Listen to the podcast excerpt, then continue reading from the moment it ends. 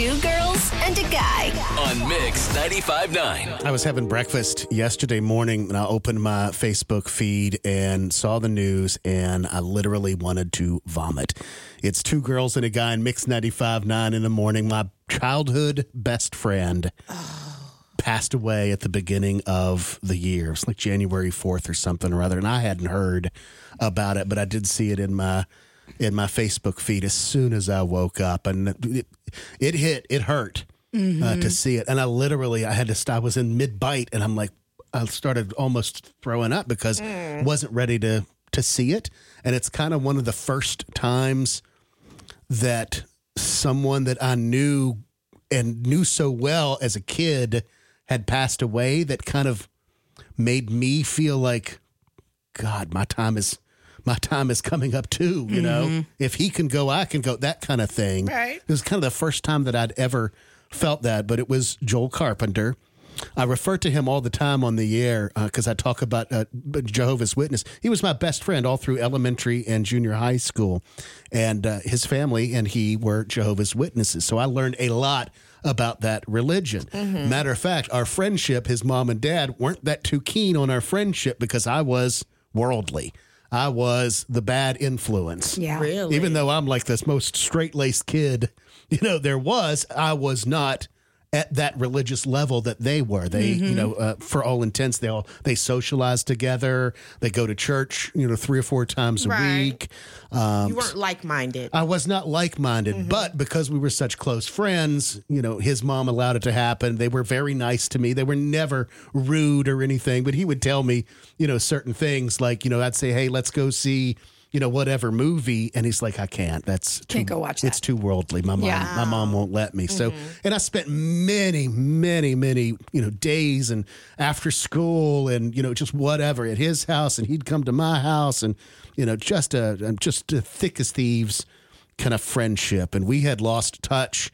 Uh, throughout adulthood, and we recon- reconnected about eight years ago. And uh, I looked him up, sent him a message, and we became, you know, Facebook friends, if you will.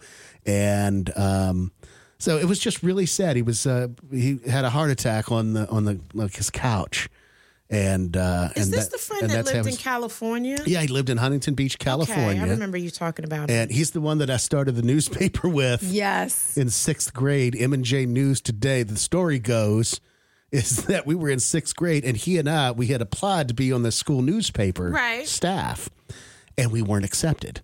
Oh, either neither one of you. Neither one of us were stuck it to the accepted. man. So we did. So we decided to start our own school newspaper. Smart.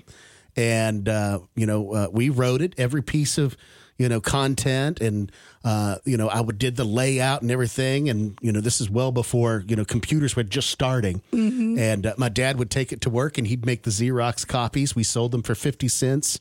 And we ended up outselling the school newspaper all of the issues that we did it.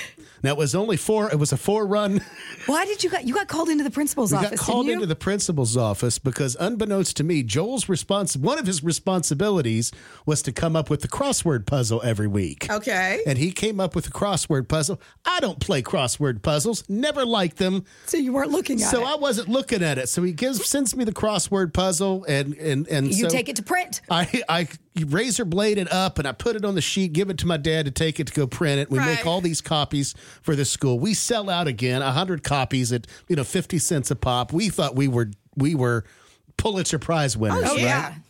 And then we get a there was an announcement on the intercom from the principal and uh, Mr. King, and he said, uh, "Joel Carpenter and Mike, come please, you know, to the office." And we went, and unbeknownst to me, Joel had filled the crossword puzzle with all these dirty words. I mean, dirty words for twelve-year-olds. So you're Oh, looking at the S, goodness. the S bomb, a damn, you know, a hell, you know, stuff like that. But they were all in that, uh, all in that kind of vein, and it was just almost every word was in there. There were the five or six words you were supposed to look for. But every other word in there bad one. was a bad word. I mean, here's hell spelled backwards diagonally.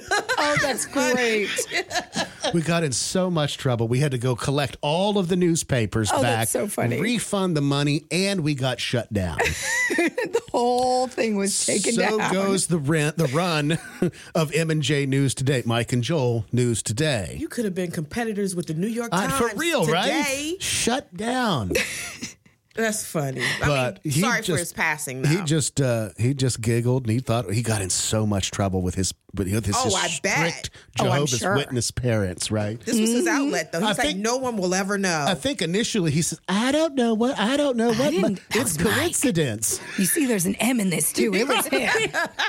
he did it. He probably did blame me, but uh, yeah, that one that one made me want to throw up yesterday. Yeah, that's so sad. so so many great memories, and it and it led me to to get on this whole thought yesterday of we just never really have the type of friendships that as an adult that we had when we were 12 years old. Mm-hmm. the best. It it literally is a kind of friendship that you'll never ever be able to replace.